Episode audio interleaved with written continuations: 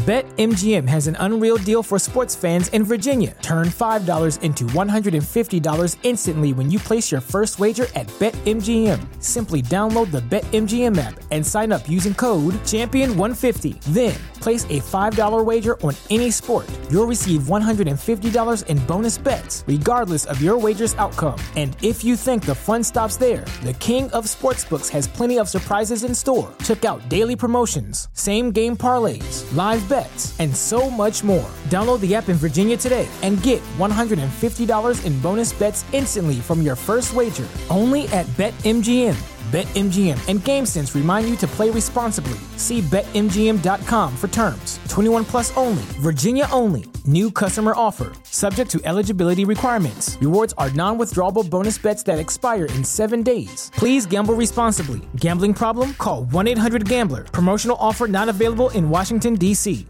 Welcome to episode number 56 of the Marine Layer podcast. Bit of a different episode today. We record a crossover episode with our friend Blake Harris of the Dodgers Inside the Ravine podcast. We talk about the series this upcoming weekend with LA, a little bit of Julio Rodriguez, Mookie Betts, the Shohei Ohtani sweepstakes in the offseason. We also do our Russell Wilson umpire of the week and speak your mind with Blake. That was a little bit extra fun. We also have our Mariners storyline this week, Andres Munoz with a bit of a different repertoire over the past month.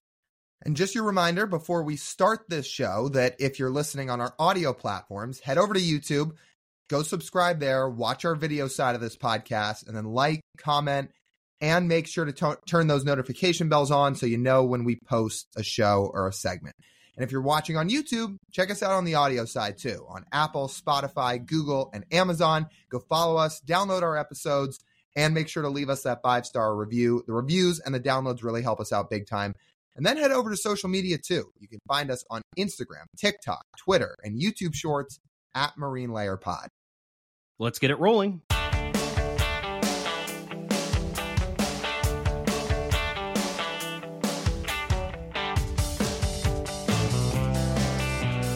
And we welcome you to this episode of the Marine Layer podcast, part of the Just Baseball Podcast Network, recording here on Thursday, September 14th. And Shohei Ohtani just had to rain on our parade.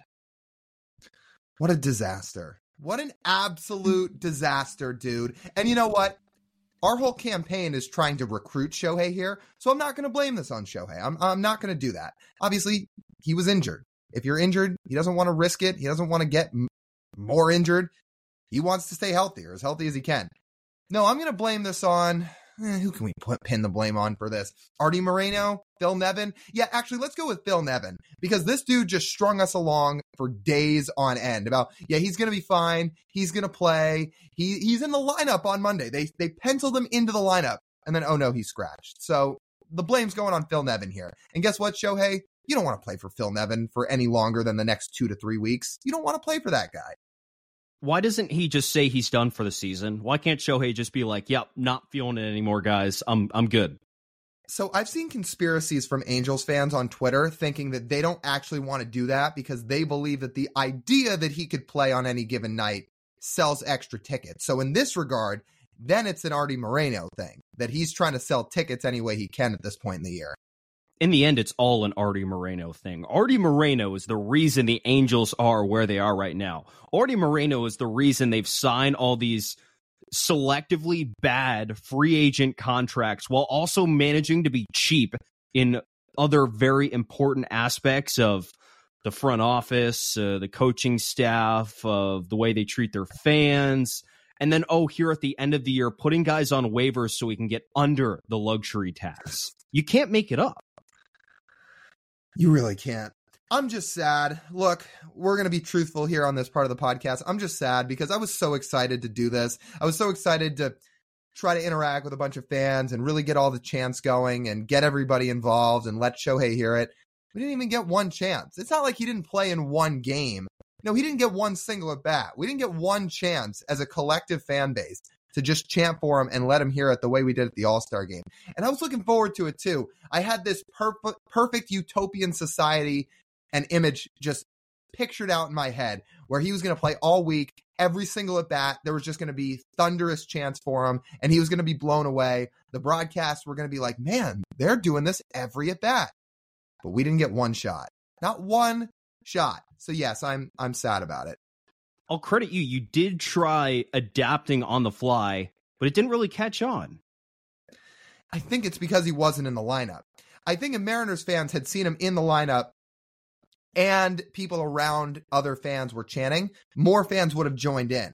But when you're trying to chant "We want Shohei" for a random hitter, there's probably Mariners fans at the game that just don't know what in the world is going on. Even though you try to explain it to people, there's probably people sitting around you who maybe you didn't get the word out to that say, "Yeah, I don't, I don't get it. What's, what's the point?" And they didn't get the memo. So I think it's harder when he's not in the lineup. Most importantly, though, Mariners did win the series. Would have preferred a sweep, as you heard Wednesday's episode. That was recorded right after Monday's loss. Tuesday and Wednesday were significantly better outcomes. And it probably did help the Mariners that Shohei wasn't in the lineup, the one really true good player in their lineup. So that helped. And now the Mariners embark on what will be the toughest 16 game stretch of the season, a three game series with the Oakland A's stuffed right in the middle of a series with the Dodgers, two series with the Rangers, and a series with the Astros to end the season. Uh, buckle up, Lyle. This this shit's about to get intense. It's not going to be easy outside of those three games against the A's. It ain't it ain't going to be easy one bit. You're going to hear it in our crossover episode with Blake Harris, which you hear after our first Mariners storyline. But Dodgers fans have it nice. They can just coast to the end of the season. The Dodgers have a 13 game lead in the National League West.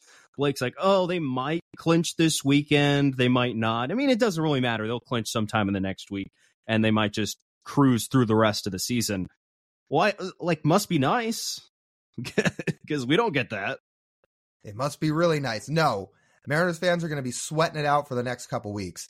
I will say before we get to our storyline here, did want to talk to you guys about our friends over at Pogacha's Pub 85. So that's Pogacha's Pub 85 in Kirkland. It's on 85th Street, east of 405. As they like to say, they have food and drinks that are not trendy. It's not fancy. It's just good food. They have the best pizza in town. They've got 22 TVs inside the bar. So any sport you want to watch, you'll have access to it over at Pogacha's Pub 85.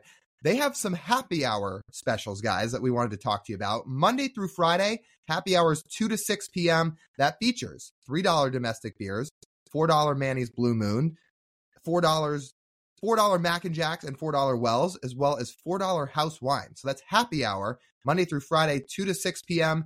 All that accessible to you over at Pogacha's Pub 85. I think that's a pretty good deal. I think so too. Uh, I would also like to note with our friends over at Chasing Aces Golf that we have a winner for the Saturday night Dodger Mariners tickets. Congratulations to Joseph Ho. Joseph, if you listen to this podcast and you don't know yet, congratulations. You have won those three tickets, first level for a sold out Saturday night Dodgers Mariners game. All the proceeds of that fantastic charity raffle going to paws.org. Fantastic that we're able to help contribute to that. And to everyone who submitted for those, thank you. Your money is going to a fantastic cause. And for you, Joseph, I really hope you enjoy the game on Saturday. Let's get to our Mariners storylines. Our one storyline today, Lyle, bit of a long episode, so we had to cut it down. Andres Munoz has has been a different pitcher this last month, hasn't he?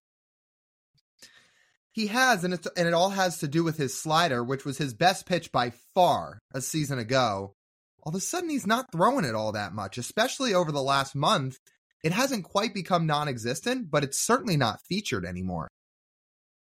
On an outing to outing basis, since August 13th, uh, which is a game. Which game was August 13th? I have it written down here. It was against the Orioles, a game he had against the Orioles here at home on a Sunday. That he served up a run in. The Mariners eventually lost the game in extra innings. That was the Cedric Mullins game. So that was the last outing. His slider was thrown a majority of the time. Since that point, over essentially the last month of time, the slider has dipped under 30% usage. And in that place, depending on the outing, it's either been the fastball or the sinker, both pitches he throws extremely hard, around 98, 99, 100 miles an hour, that have replaced it in that sense. here's one thing I want you to chew on here, Lyle, early that against right handers, which you would think a slider is the perfect out pitch against a right hander, he's essentially not he he's not using his slider as much against right handers. It's primarily sinkers. It's like 60% sinkers against right handers, which is a pitch that breaks in on the hands of righties and goes down. But his premier strikeout pitch, he's almost just not just not throwing it as much. Just hasn't been as effective. And then you look what he was doing against lefties over the last month with the slider. It was starting to get hit around a little bit. So lefties were slugging 455 against Munoz's slider over the last month or so. And to your point, he wasn't throwing it to righties. He's replaced it with that sinker. So he has changed his pitch repertoire a little bit. Do we think any of this has to do with some of the injuries he's built up this year? I don't know. And this is simply why I'm asking you because I, I genuinely don't know what the answer to this question is. But do we think there's any chance that either the foot sur- the foot surgery that Munoz had in the offseason where he didn't get a full spring training or this hip stuff that's starting to slightly bother him a little bit right now may or may not be affecting his slider usage?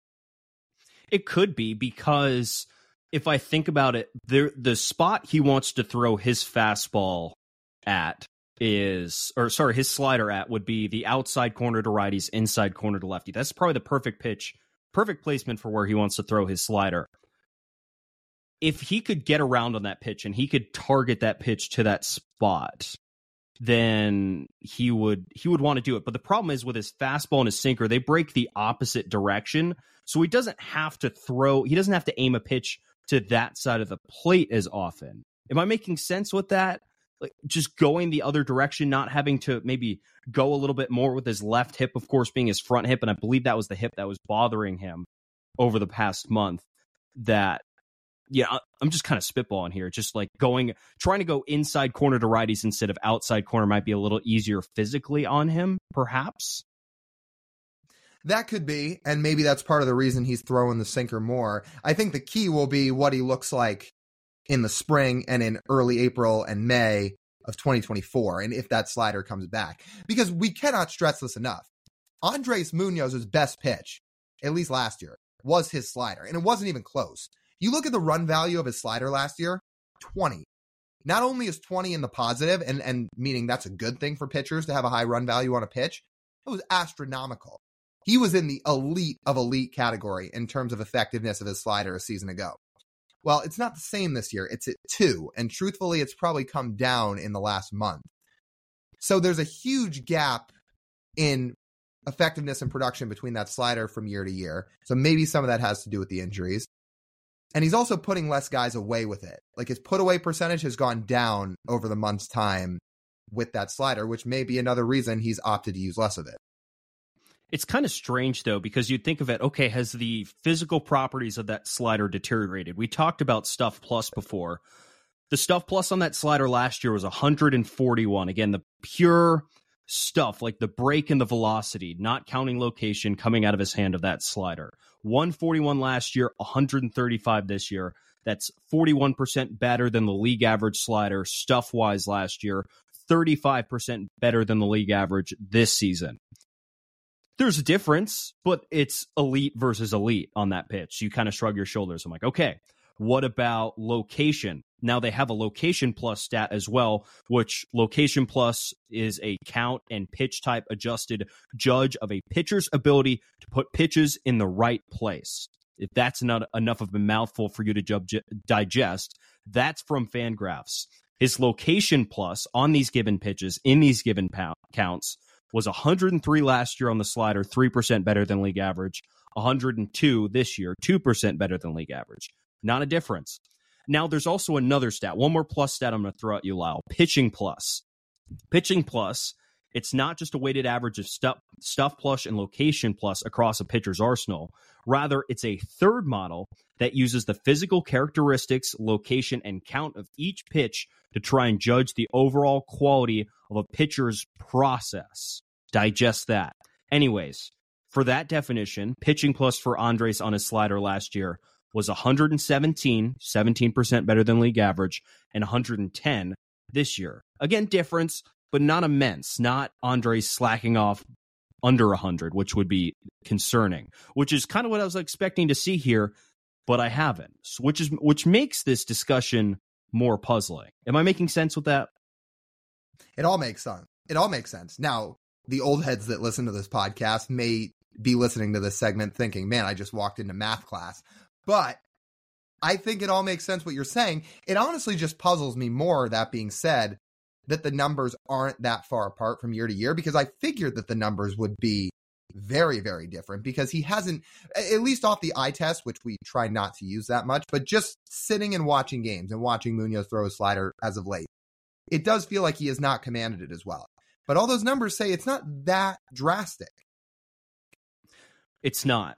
But I'm glad that he's been able to adapt on the fly and throw his sinker much more. And it's been an effective pitch. I was very pleased yesterday on Wednesday of his outing. Not only was he throwing the hardest he's thrown essentially all season, he was sitting over 101 miles an hour on his fastball. His sinker was sitting 99. He was just nasty. He only threw one slider in that outing. For I think 2023 Andres Munoz, that might be the best version of him we've seen so far this season. Nobody hits his sinker. And on, on top of that, nobody hits it hard. It, like, I think it's almost physically impossible to hit that pitch hard when it's going at 100, 101 miles an hour and it's running in on you and it's low in the zone and it's at your hands. Look at what hitters have done against it. I mean, his sinker usage is way up as a result of needing that second effective pitch. And opponents expect, expected batting average against that sinker this year, it's 175, and their expected slug is 197. So let me say it again.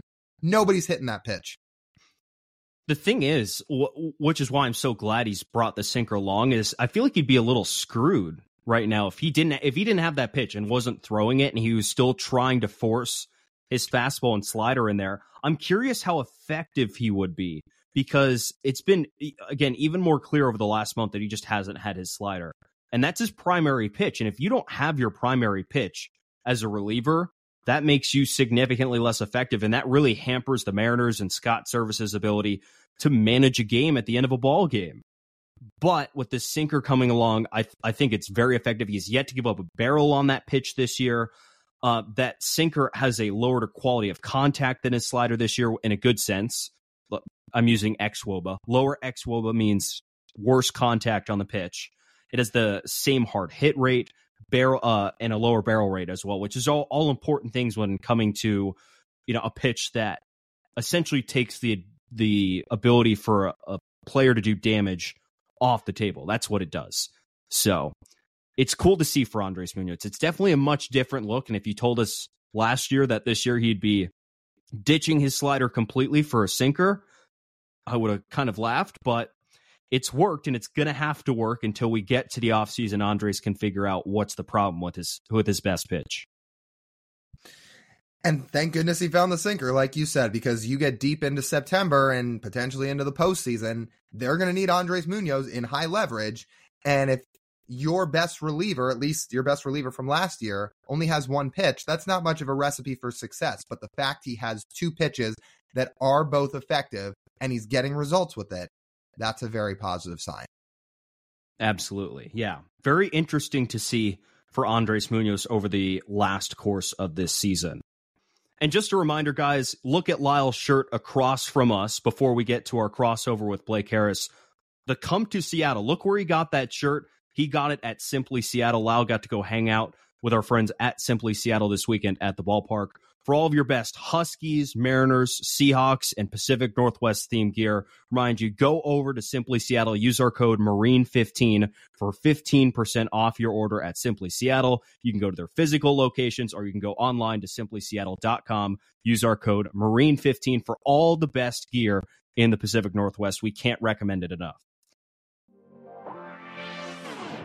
This fall, stream your favorites and discover more with Disney Plus, Hulu, and ESPN Plus together. Watch the highly anticipated new season of Loki and see the ghosts materialize in Haunted Mansion on Disney Plus. Catch more frights with The Boogeyman and American Horror Story Delicate on Hulu. And on ESPN Plus, get into the action with college football and NFL. All of these and more streaming now. Get the Disney Bundle with plans starting at $9.99 a month. Plans with ESPN Plus starting at $14.99 a month. Terms apply. See DisneyBundle.com for details. Now, Lyle, I'm very happy we got to do this episode with Blake. Uh, It's different. We don't usually do two guest weeks, but this isn't necessarily a guest episode. Blake's a friend of ours. We went to school together at ASU, and we thought, why not? We both do podcasts for separate teams. He does a Dodgers podcast, Inside the Ravine. We do a Mariners podcast. Big series this weekend in September. Why don't we cross over and we do an episode together? And that's essentially what we did with Blake. Got some fun segments in, talked a bunch of different things, Julio, Mookie, etc. It was a lot of fun, uh, and we recommend you stick around to listen to it. that was the bulk of the podcast this week is doing this crossover episode talked a lot about the upcoming series yeah we talked a lot about each of the team's stars where their season is heading after this.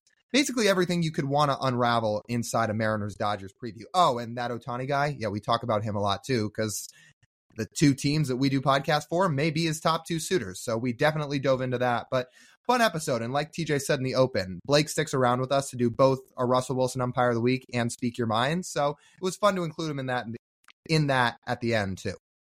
So, just a note for those listening.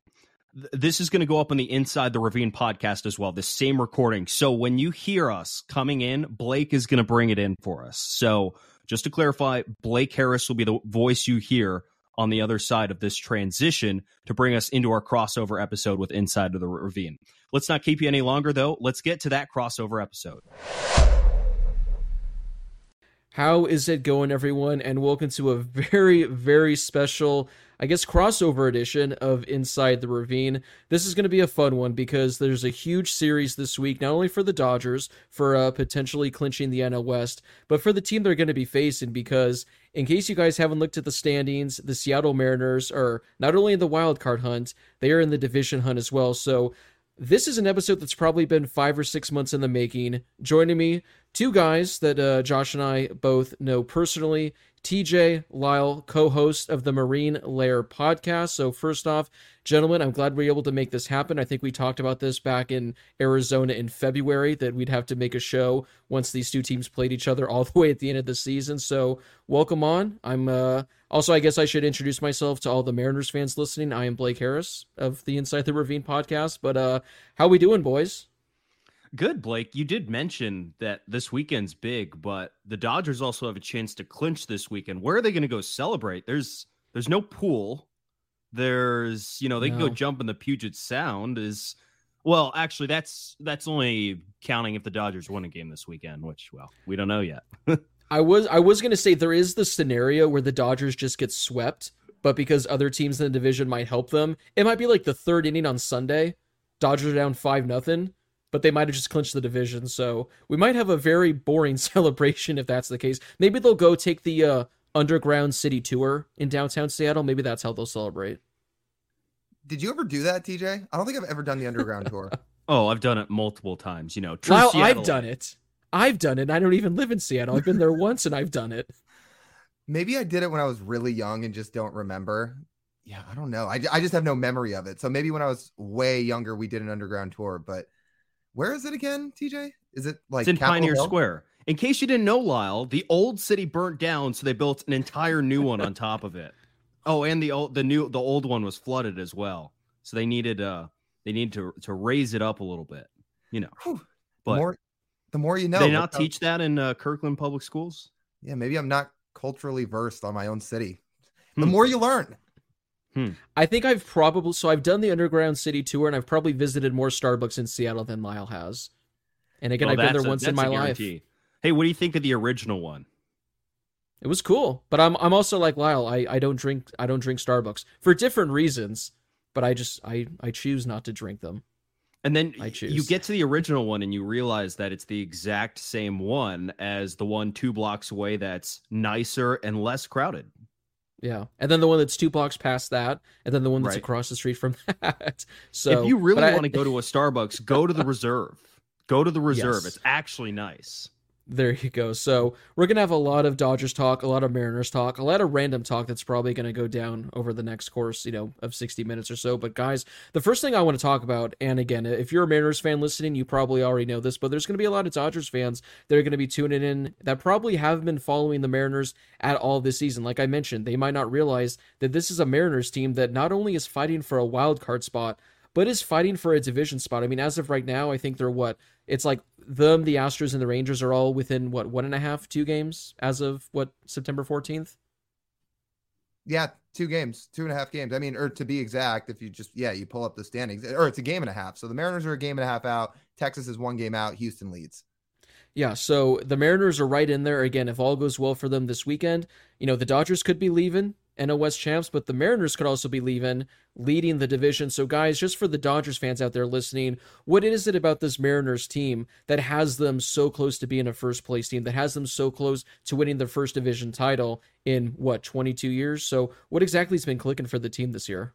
I think we could just start with the guy on Friday. I know he made headlines a week ago on Friday when this releases, George Kirby, after the game against Tampa Bay said some things he probably shouldn't have. But as we realized when he said he didn't want to go out after 90 pitches and throwing six innings, that any rational baseball person would probably think, yeah, that probably happens weekly in Major League Baseball, where some guys, especially this time of year, don't want to go out there and throw. But George Kirby's been such a he's been he has been an ace this year for what the Mariners have needed. He's given them distance. He's given them, you know, 98 sitting 98, lowest walk rate in baseball, four elite pitches that he commands at all parts of the strike zone.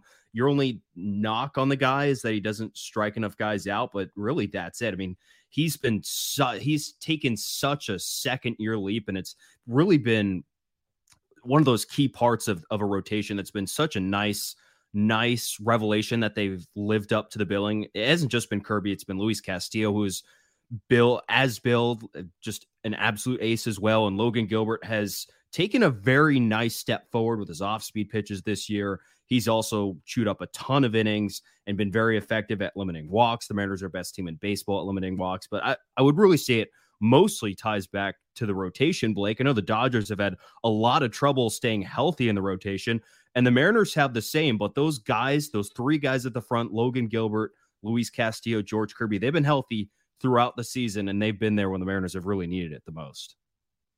Yeah, I think it all ties back to the starting pitching. Uh, you look at those three, and if you're going to set up a playoff series, it is going to be those three aforementioned guys. But the fact that they've had rookies come up this year and not miss a beat has been, I think, the biggest difference maker because you lo- you lost Robbie Ray in his first start of the season. You lost Marco Gonzalez during the summer, who look, Marco Gonzalez isn't an ace, but he is an innings eater and he was throwing productive innings. The fact they've had two rookies step in and Bryan Woo and Bryce Miller and essentially be not just good, but better than those guys that they replaced, that's been the big difference because you can't just lose every two of five games and get into the playoffs. Those guys have been awesome for being just rookies, and Bryan Woo's on a pretty short innings limit too. So for what they've done, combined with what the big three have done, there's a reason this group's a top five starting rotation in baseball, and and honestly, you could argue even higher up than that. And I, I would think, guys... Blake, I, I would think that the Dodgers feel kind of similar in that retrospect. They've also had some young guys like Bobby Miller and right. Gavin Stone, as you mentioned, really step into that rotation. Ryan Pepiot over the weekend coming in and really perform. And I think we'll see some of that young talent on both sides this weekend. I mean, the thing I was going to mention real quickly was you were talking about the starting pitch. I know you guys, when you were talking about Shohei Ohtani, you know, a couple weeks ago, one of the things that Lyle was talking about, especially why you don't need him to necessarily pitch next year, is because the Mariners' starting pitching depth is absolutely insane. Like I think Lyle said, they can go like seven, eight, maybe nine deep with so many guys that are absolutely loaded. And again, like you mentioned, there's a couple of guys they've gotten essentially no production from this year. So what the Mariners have done with the starting pitching, watching from afar has been crazy. But like you said, TJ, kind of the same thing with the Dodgers. I don't know how many rookies. I mean, I could probably count them on 20 fingers have come up for the Dodgers this year, but like Ryan Pepiot, he has exceeded expectations. Bobby Miller's exceeded expectations. Emmett Sheehan, a guy that they called up straight up from Double A, didn't pitch a single inning in Triple A. He came up, I think he took a no hitter like into the sixth or seventh inning in his first career start. And a couple other guys that have really come up and had to eat innings for the Dodgers because there's been a plethora of injuries. So I guess yeah, starting pitching for the Mariners that's been a big takeaway. One thing I wanted to tell you guys, and I don't know how I don't know if you guys have the same thoughts on this Yesterday, I was going through MLB Reddit as I do every day. It's I just like to keep up with that kind of stuff. And there was an interesting thread. And someone did a thread saying, "You're starting a baseball team today. You have the first overall pick of a massive draft. Who are you taking?" And for some reason, I don't even know why this is. My initial thought when I thought about this, you guys might like this, was Julio Rodriguez. I didn't think of Ronald Acuna, who a lot of people had in the comments as their guy. I didn't think of Shohei Ohtani. I didn't think of like Adley Rutschman. I didn't think of all these young starting pitchers. For some reason, my first gut instinct was Julio Rodriguez. Now, for, again, for a lot of non-Mariners fans, they might not realize they might have just tuned out, you know, at the All Star break when they saw his numbers at the All Star game. Had it not been for Shohei Ohtani, had it not been for Corey Seager's incredible season he's having, Julio Rodriguez would probably be right at the top of the MVP conversation. So I want to hear from you two guys about what it's like seeing Julio on a day to day basis. And do you think he's exceeded your expectations that you set for him at the beginning of the season? We joked and thought it was a down year, really. Through as soon as the trade deadline hit, we we, we were sitting here still kind of waiting. And I think the message we kept pounding through is that the Mariners weren't going to turn around until Julio did. And then he spent the month of August hitting over 400 and not just 400, you know, WRC plus above 200, which we like that stat way more than batting average. I know you do. Too, I, I do too, TJ. I love that yeah. stat more than batting average. My co host probably wouldn't agree, but I, I agree with you. Yeah. Well, where is he to, to fight back? Where are you at, John? Uh, unfortunately, unfortunately, with the uh, Ontario rain. okay. But, he, but he's in Vegas, so he's probably actually having a, a pretty good time right now. Oh, I don't doubt it. We're big fans of Vegas on this podcast. Um, but we're we're sitting here, you know, in September now, and uh, one like the Mariners starting pitching again, as we mentioned, has been just so key into them winning games. But they didn't start actually winning and, and climbing back into the playoff ranks until Julio started being Julio and really igniting this offense. It's just such a different offense when Julio Rodriguez is doing everything he does.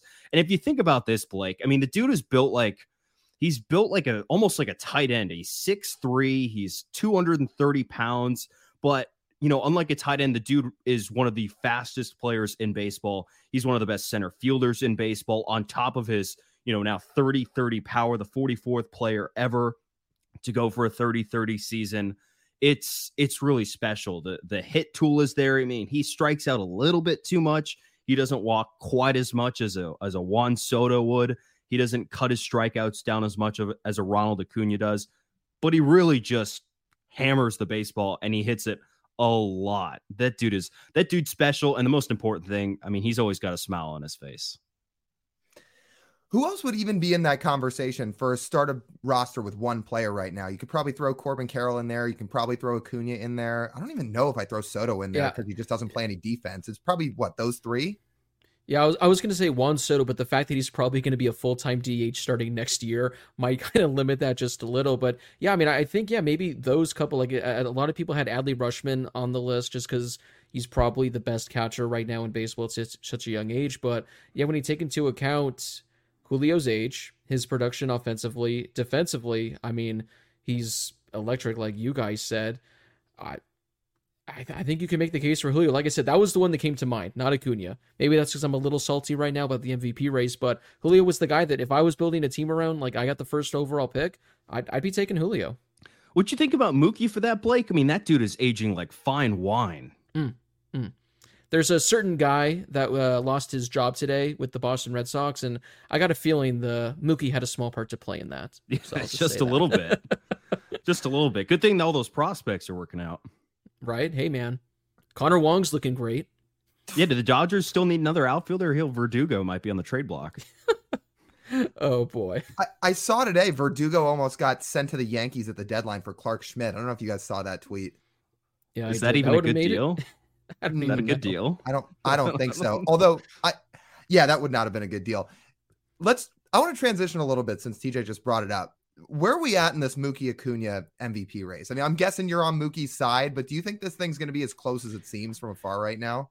So I, I will say this, guys, because you do have a segment later in the show called "Speak Your Mind," and I may or not, I may or may not be saving this little MVP discussion for that. So I'll, I'll leave that as a little tease for those that want to make it to the end of the show for a Speak Your Mind" segment, because I do have some things I I would like to say, and I'd love to hear your guys' opinion on that. So I say we we save save the bad boy for that one at the end because I'm looking forward to it. It's been so incredible watching Mookie though this year because I was clicking through a Savant page today, looking back at his 2018 season, which might be the best Yeah. best modern baseball season of all time, and that includes all of Mike Trout's seasons. By the way, that 2018 Mookie season is an absolute spectacle. But this year as a hitter, he might be better than he was in 2018. Right. I mean, his numbers across the board, like honestly, I mean, they're all career highs. And essentially, I think as of right now, I don't have them in front of me. I want to say his like WRC plus, his OPS plus might be like 12 or 13 points lower than what that MVP season was. But the fact that he's hitting home runs at the rate he's hitting, I mean, from a guy that's seen Mookie Betts face to face, this guy is tiny. Like, he is a little guy, and the fact that he's going to be able to hit 40 homers, drive in 100, 100 runs, if he wanted to steal more bases, he easily could. But with Mookie Betts, I think the biggest thing is the fact that he's doing this while being probably the most versatile player, like in all of baseball. The fact he's playing right field, second base, shortstop, like I, I think it's just incredible. So yeah, the fact that Mookie Betts, who you said TJ, had probably one of the greatest seasons we've seen in quite some time a couple years ago. I think I think his WAR that season was like 11 or something like that. 10 and a half on FanGraphs. Yeah, and I think and, and he- by the way, I- you were right. He's eleven. He's eleven points of WRC plus off that season. One seventy four Yeah. right now. He was at one eighty five in twenty eighteen. But in twenty eighteen, he was Incredible. also the best defender in baseball as well, and one of the best Yeah. base runners, which is hence the you know one of the greatest modern seasons ever. Because Fangraphs, or Yeah. sorry, Fangraphs, Baseball Savant. Now, I, I saw you point this out on your Twitter page, and Lau and I talked about this on the podcast as well uh, really loving the new layout of Baseball Savant, not Yeah. just having the bubbles, but having hitting run value, fielding run value, and base running run value. And Mookie Betts was in the elite in all three in 2018. That's that's pretty difficult to do across the board. Yeah, baseball savant is just like the amount of times I don't know if you guys do the same when I'll just look up random players just to see what their charts look like and just see some random, you know, like I was looking up Luke Raley, who was a Dodger one or two years ago, and he's like 90th percentile in all these different categories, and I'm just like, come on, man, where was this when you were a Dodger? Where you know, a casual fan they wouldn't, you know, know the difference, they wouldn't know because of those advanced ones like my co-host but i i love savant like you said tj the new features they have where it's like your hitting value defensive value base running value. I mean it's incredible. So yeah mookie the fact that he's been almost as good as he was that season uh it, it blows my mind because there were Dodgers fans that were getting very upset earlier in the year when he had an OPS of 700 about 10 games into the season. So there you go. There's a story that doesn't get talked about enough. The fact that just on a whim they said, "Hey Mookie, can you fill in at short? Can you fill in at second base?" And oh, he's just done it flawlessly.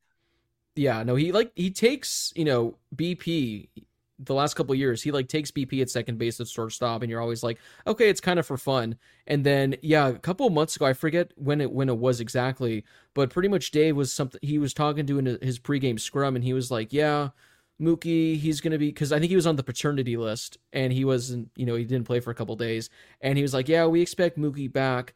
I forget exactly how he said it, but then one of the reporters was like, wait can we see Mookie Betts at shortstop maybe? And Dave was like, well, he's getting reps there today, so we'll see how he feels tomorrow. And then Mookie was at shortstop the next day. So yeah, the dude can do everything. I mean, he bowls 300s. I've seen his basketball highlights. He's incredible. I wouldn't be shocked if he could be like an all pro punt return in the NFL. So if the dude needs to play a new position, he could probably pitch for you and he'd probably be able to give you two earned runs over six innings, and I wouldn't be surprised. Well, at the end of that contract, they'll need him to do something. I don't I don't know how good he's going to still be in the field, but usually they let the older guys pitch. So it's that's why it's a good thing you sign a what 12-year contract. something like that. And I think with his deferrals, he'll be getting money and up until like 2050. Like Bobby Bonilla Day will still be going on in 2050, I'm sure. But Mookie Betts Day, when he's getting about 15 million, that'll be uh, that'll hit different. Do you think any of us can retire before he his deferrals stop? Hey man, if our podcasts keep going the way they're going, maybe we can. Yeah, you bet it. I, I, have one more thing here. We're talking about Mookie so much, but Mookie Mookie's been the best player on the Dodgers this year. The second best player on the Dodgers this year was already a Hall of Famer with the Atlanta Braves, Freddie Freeman. When he left Atlanta, I think he was pretty much a Hall of Famer at that point. If he were if he had retired, he was almost certainly in. He's come to the Dodgers now as a free agent, and he's even better. Like, is this just is this more just Dodger like pixie dust? What what, what is he eating? Is he going to Erewhon for breakfast every day? I don't know that, what they're serving the them. I don't know what they're serving them in the clubhouse, but whatever it is, it's working because yeah, all, all the talk that Mookie Betts gets, you know, for having a career year, but Freddie Freeman, like any other season without Mookie and Acuna, would be like the runaway MVP because the numbers he's putting up are crazy. I mean, I think as of right now, I want to say he's like six or seven doubles away from being like the first guy to hit 60 doubles in like 70 or 80 years. I mean, he's right there in the batting average race. I think he's a few extra base hits away from setting the Dodgers franchise record for extra base hits in a season. And I mean, I, there's so many great players in baseball. Again, we talked about like Julio, Acuna, Juan Soto. They're all great players, but when it comes to Freddie Freeman, maybe it's because I'm able to watch him on a day to day basis. I think he's the best pure hitter in baseball. And I say that because he's one of the toughest outs. He can go the opposite direction if he wants to. He doesn't look for homers, but again, if he wants to hit a homer, he can. I think he has like 25 this season it really is incredible watching him at the plate, and he'll hit pitches that are so far out of the zone, and it's an absolute treat. And like you said, TJ, he was already as close to a lock as you could probably could be for a Hall of Famer when he left the Braves. But what he's doing with the Dodgers now, I kind of jokingly talk to people about this, but it's kind of not becoming a joke anymore. If Freddie Freeman kind of continues on this trend for the next couple of seasons, I don't think it's that hot of a take to say when he goes into Cooperstown, he has the split cap on. Because if he has five more seasons as a Dodger the way he's currently trending, I mean, it, it would be one of the best tenures of a career anyone's ever had as a Dodger. So it, has been incredible watching those two at the top of the lineup. But I think there was an article about a month ago that pretty much outlines how they're currently having like the best one-two punch season we've ever seen. So yeah, as although Mookie gets most of the love, the season Freddie Freeman's been having, it, it's just absolutely insane. And what I think like year eleven, year twelve for him, something like that. Then the Braves replaced him with someone who's going to break their single season home run record. But, you know, that's just the Braves. They cannot keep getting away with this with 1% donated to the Atlanta Braves Foundation. no. Okay. So, did you think the Dodgers were going to be this good at the start of the year? Because, at least from an outsider's perspective, I mean, I'd like to say I'm pretty much a baseball nut, just like TJ is, just like you are. But just looking at the Dodgers from afar, I mean, you obviously have the two table setters, and then you have Will Smith. But then you look at the rest of the roster, especially after the Gavin Lux injury. There was no point where I ever said, "Oh, the Dodgers are going to miss the playoffs." Did I think they were a slam dunk to win the division? No, but here we are yet again. So, like, did you always keep your faith? It was tough because one of the things I talked about prior to the start of the season was the fact that the Dodgers won 111 games last season, and I just I thought it was crazy. Although they lost so many players to free agency, like I said, the Gavin Lux injury, I I felt it, it, seemed really hard to believe that this could be a team that could be 20 25 games worse than they were last year which would still again have you as like a high 80 win caliber team. I did have a bold prediction prior to the season starting that the Dodgers would win 100 games that actually at the time sounded absolutely crazy, but I I I said that as a bold prediction, but in my heart, I didn't truly believe it. I thought this would be a team that could potentially win 90 games. I thought the Padres were, if I had to put money down, uh, if I had to make a bet, I would have put it on the Padres because I thought that was going to be the team that the Dodgers needed to worry about. And turns out that's not the case. The Padres are 10 games below 500. I didn't think the Dodgers would be this good. Again, I, I knew they'd make the playoffs, but I, you know, as a potential wild card team, but I don't know. They're on pace to, I think, win 95, 96, second best record in the National League. I wouldn't have thought that. I, I had my bold prediction, but personally, I was expecting anywhere between 87 and 90 wins. So it's been crazy. And I think it just goes to show that Dave Roberts, once again, is one of the more underrated managers in all of baseball. I know he gets so much flack, but I know I think we've talked about this in the past. If I was the manager last year, I think I could have managed that team to 100 wins. But if you were to take Bob Melvin make him the Dodgers manager this year, and you were to make Dave Roberts the Padres manager, I I would put a lot of money down that both those records would be completely different than they are right now. So Dave Roberts has done a hell of a job this season. In my in my opinion, I think it's been the best job he's done since coming to the Dodgers in 2016. Can they beat the Braves? TJ in baseball, anything can happen. hey, if if you get if you get hot over a couple game stretch, uh, will they? Uh, I'm leaning a little no, but that's the beauty of the postseason. We've seen it so many times. I mean, we saw it in 2019 with that Nationals team. Were they the best team in baseball? No, no, they they weren't. You know, and the team they placed in the World Series, one four seven Lyle, one four seven, just did not work out. So again, anything can happen in a series. I'm just glad that if the Dodgers face the Braves, it's going to be in the NLCS. Luckily, so at least it's a seven game sample size because if it was like a three game or that five gamer, uh, then I would really hate the chances. But hey, anything can happen, TJ. I'm hopeful. See, with the Dodgers, it's been more of a linear progression upwards this season, where at the start of the year you didn't know, and then okay, April kind of plays itself out. I think it's hard to judge a season based off what happens in April for any team.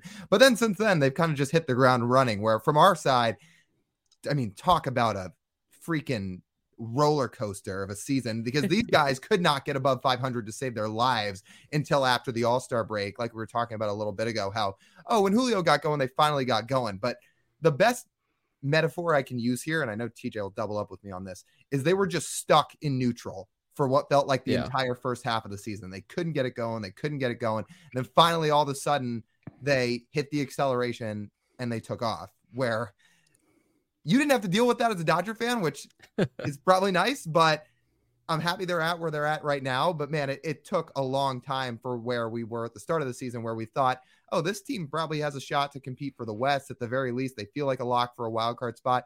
Didn't feel like that forever. Right now, it feels a little bit more secure, but it took some time. And think about this, Blake. Heading up to the trade deadline for the Mariners, and for all your Dodger listeners, just some some perspective. Like the Mariners are in playoff position right now, but I'm thinking trade deadline eve. They're playing in Arizona. They've split the first two games of a three game series with the Diamondbacks. And from everything we heard from Jerry Dipoto about their strategy at the trade deadline, whether they were going to sell off the Reynolds, trade Teoscar Hernandez, which was a popular one, maybe get rid of Eugenio Suarez or Ty France as well. A lot of it hinged on the outcome of that third game against the Diamondbacks. If they lost, they might have gone into more of a full sell mode instead of just selling off Paul Sewald to bring more depth in on their bench and, and get more bats in the lineup, which has turned out to be a major success. But if they had lost that third game in Arizona, they very well could have shipped away Teoscar Hernandez, traded Eugenio yeah. Suarez or Ty France or, or pretty much anyone else on the roster they felt like was expendable and could have brought back significant return. That's how bit like that's how close and near to 500 this team was that it almost didn't happen if one bounce didn't go their way, go their way, but it ended up happening. And now here the Mariners sit with in playoff position with 16 games to go. It's whew. it from watching from my end, it's crazy because I remember especially watching last year where it was like, and I think even Lyle was saying like they're they're kind of peaking one year too early. Like next year's like the year where it's kind of going to come into place. And I remember thinking earlier in the year, like what what the hell is going on here? Like this team should be better than they were last year. And I remember they were struggling, and then yeah, like you said at the deadline, there was like Teoscar Hernandez rumors, and I remember I think I even tweeted out saying, "Yeah, if the if that's the case, the Dodgers need to be all over that because I will I will gladly take him here." And then slowly in uh, you know in August, it's like you kind of check the standings every night, and it's like okay, the Mariners are seven and a half out, and then it's kind of like okay, they're six and a half out. And then all of a sudden, it's like holy crap, the Mariners are in the division, and all of a sudden, like how did this even go down? And it's crazy. And one of the things I wanted to ask you guys about this was because last year, I mean, I feel like last year's always going to kind of hold a special place in your guys' hearts because like that's the first year you actually saw them make the playoffs, like essentially in your lifetime.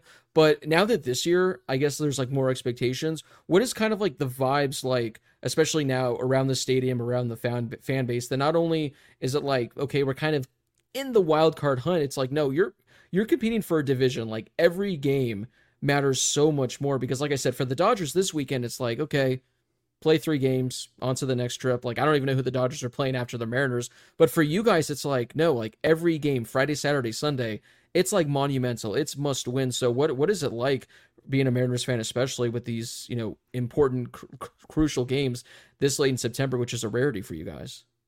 Oh, it's nerve wracking, especially when you look at what comes up on their schedule because they've got the Dodgers, then they've got three against the A's, and their last 10 are brutal. They are all against the Rangers and the Astros. All of it. And and this is a team that, yeah, they're fighting for an AL West spot, but they're also just trying to get into the playoffs, period. Because the fight for that last wild card spot is really close between them, the Rangers, and the Blue Jays. So these are going to be nerve wracking games, but just being around the ballpark as a whole, there's been way more electricity this year. I mean, there's more people at games, especially on weekdays in general. Like the weekday attendances are way up. I think people are more into it now than they ever have been. People are more invested than they ever have been. And then as a result of that, when they lose, people are more on edge than they've ever been, which I guess is the price that comes with trying to be a successful ball club. People, I would say, online though, are as pessimistic as ever. Yeah. So, yeah. but what else is new? Classic. So yeah, it's gonna be a huge series. So guys, uh, looking right now, we look. We kind of talked about the pitching matchups uh, ahead of the show. We got some good ones. We we got some good matchups. As of right now, I don't think the Dodgers have a starter listed for Sunday. I will say I was telling this to the guys before the show. Might be Gavin Stone, might be Ryan Pepiot, but one uh, Friday, Saturday, Sunday, guys. What do you think the key is for the Mariners in these three games to uh, you know take a lead against the Dodgers, hold the lead, come out with either a sweep or taking two out of three. What do you think the biggest thing the Mariners need to do is against the Dodgers?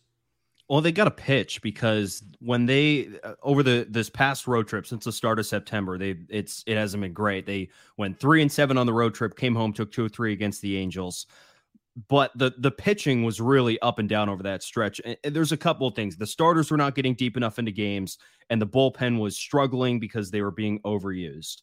And now that they finally have a home off day, you hope those guys are a little bit rested. I know a lot of guys are tired here at the end of the season, but as Lyle mentioned, the the final stretch of the season is so important that they're going to need all these guys to be healthy and to be good to go. Because Blake, I don't know how the Dodgers are set up but the Mariners have no reinforcements left. There's nothing left really in the minor leagues that they can call up for a start or somebody they actually could rely upon in the bullpen. Actually, there is one, Prelander Berroa, but we don't know why he's not on the roster right now. We couldn't tell you.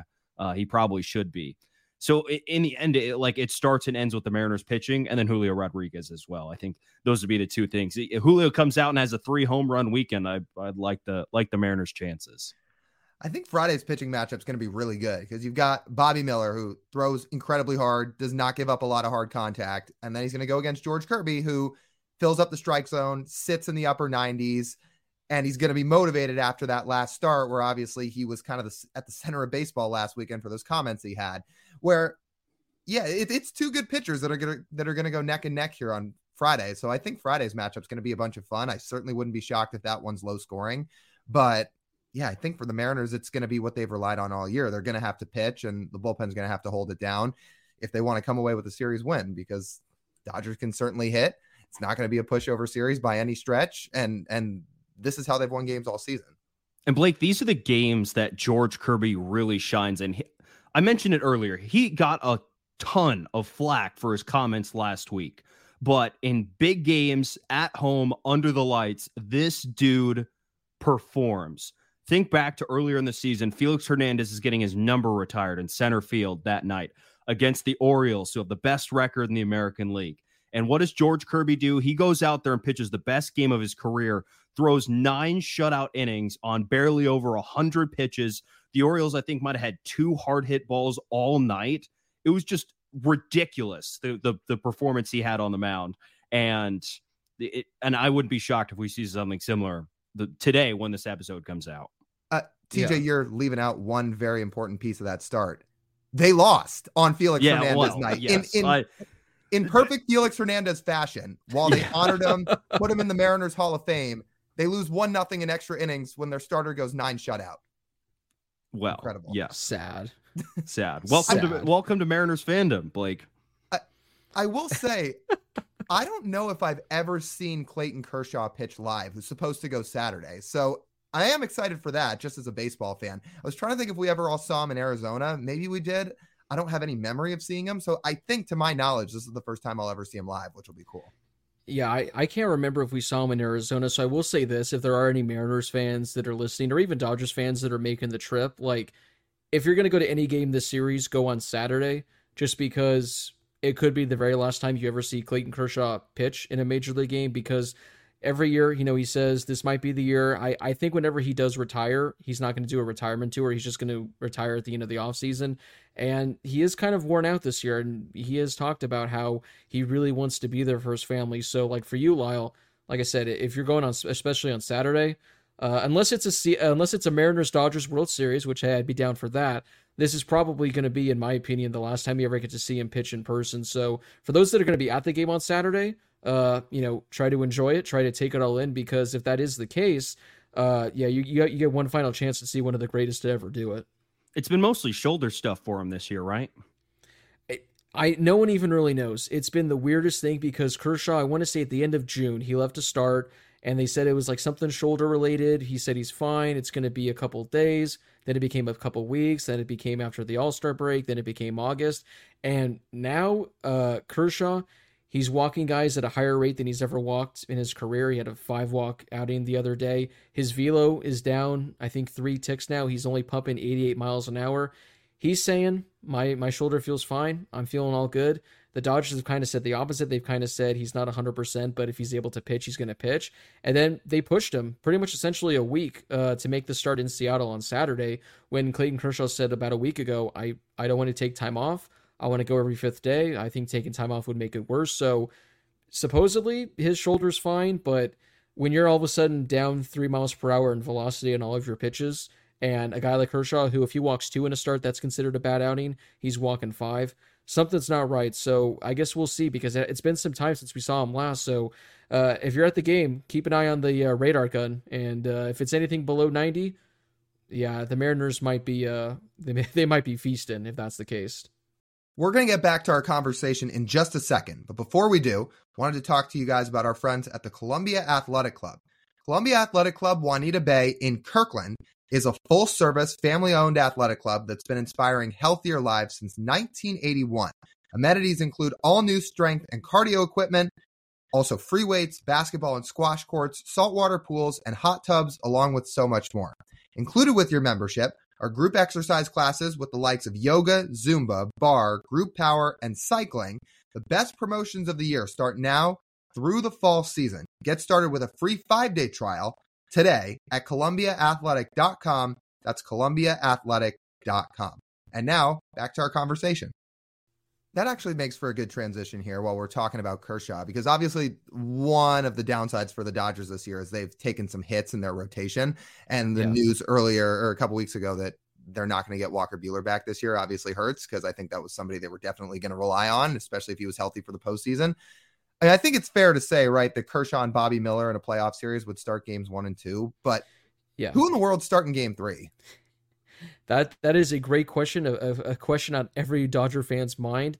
Uh, as of right now, it might be Ryan Pepiot because that's the state of the Dodgers rotation. The dude's made like four starts this year, but I don't know if I want Lance Lynn and his uh, you know, 42 home runs he's allowed this year uh, on the mound in a career. If the Dodgers have like a 2 nothing series lead, maybe I'd be a little more lenient. But if it's a 1 1 series or if the Dodgers for some reason are down 0 2, yeah, you cannot send Lance Lynn out there. So as of right now, if, if I had to guess, it honestly might be Ryan Pepiot, which, yikes. That's why if anything happens to Clayton Kershaw, oh boy. You're sending a, a rookie and Bobby Miller out there. You're sending a rookie and Ryan Pepiot, and then Lance Lynn with the highest home run rate in baseball.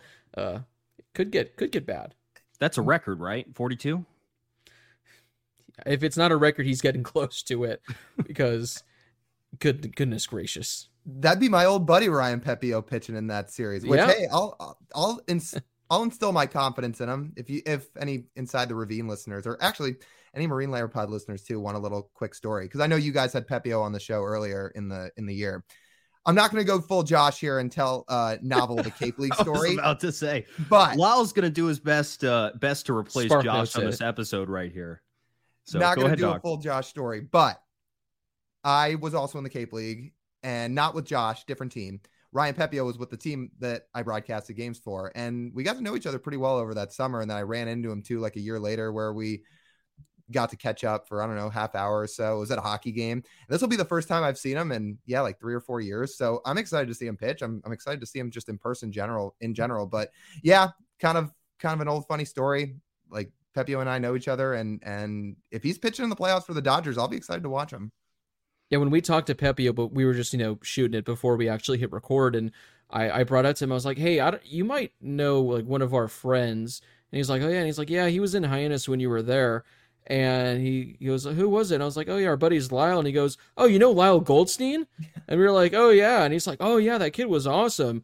And then he brought up the whole thing like, Yeah, last time I saw him was at a hockey game. I guess we were sitting in the same section. Yeah. So Ryan Pepiot, good guy. He remembers Lyle. So there you go, Mariners fans. Root for Ryan Pepiot to shove because he's a good guy. he can, he can shove, and then the Mariners can win like 2 nothing or something. I don't know. There late you go. in the game. there you go is Bobby Miller the only thing that's really gone right in the Dodgers rotation this year? Because on top of all of this injury news, then you have the Julio Urias story come out, and he might not pitch in baseball again. Uh, like, yeah, talk about stacking on things that could possibly go wrong with one single rotation. Oh, by the way, and still maybe win 100 games. Uh, like, it's pretty crazy. Yeah, there might be a KBO team that has uh, two former Dodgers pitchers in the rotation next year, so stay tuned for that. But yeah, Bobby Miller. I mean, he's probably like without Bobby Miller, I don't know where the Dodgers rotation would be because this was a guy that they were expecting to contribute maybe in the second half at some point, but they called on him early, and he's been, you know, you look at his numbers, and he's not going to win Rookie of the Year or anything like that. They're probably not going to blow you away, but for a guy that didn't have much experience at level like those are numbers that are are really really good. So yeah, Bobby Miller, if if he didn't have the season he's been having, boy, I, I couldn't tell you where the Dodgers starting rotation would be at this point because they would not be in a good spot. I think this is a pretty good transition because the guy we'll talk about next is not going to pitch in a rotation next year, but in 2025, whether he still be under contract, he very well may be good enough to go in a major league rotation. I believe this podcast represent the two favorites in the Shohei yes. Ohtani sweepstakes. Now, again, he's not going to pitch next year. He's going to get Tommy John in the offseason. We like I don't know what Shohei's up to now. He's just sat out the entire Mariners Angels series and ruined our entire plan to court him to Seattle that series. So, so we're gonna make we're gonna make up for some lost time by having yet another conversation about him here on this this crossover episode. So Blake, I mean, where where are you sitting on this whole Shohei discussion? Like, how, how's it going over in Dodgerland right now?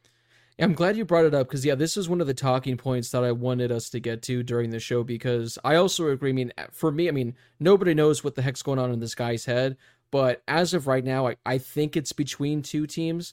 I know that there was that athletic report, I think, about a week ago that said oh he won't he won't mind playing on the east coast he just wants to play for a winner i still don't buy that i still think he wants to stay on the west coast and i think it still is those teams that he was interested in you know five or six years ago and i think it's down to the dodgers and mariners at that point whatever his preference is that'll be that but yeah it, this whole injury kind of made things a little more interesting because all of a sudden now he might not be pitching in 2024. It might not be until 2025.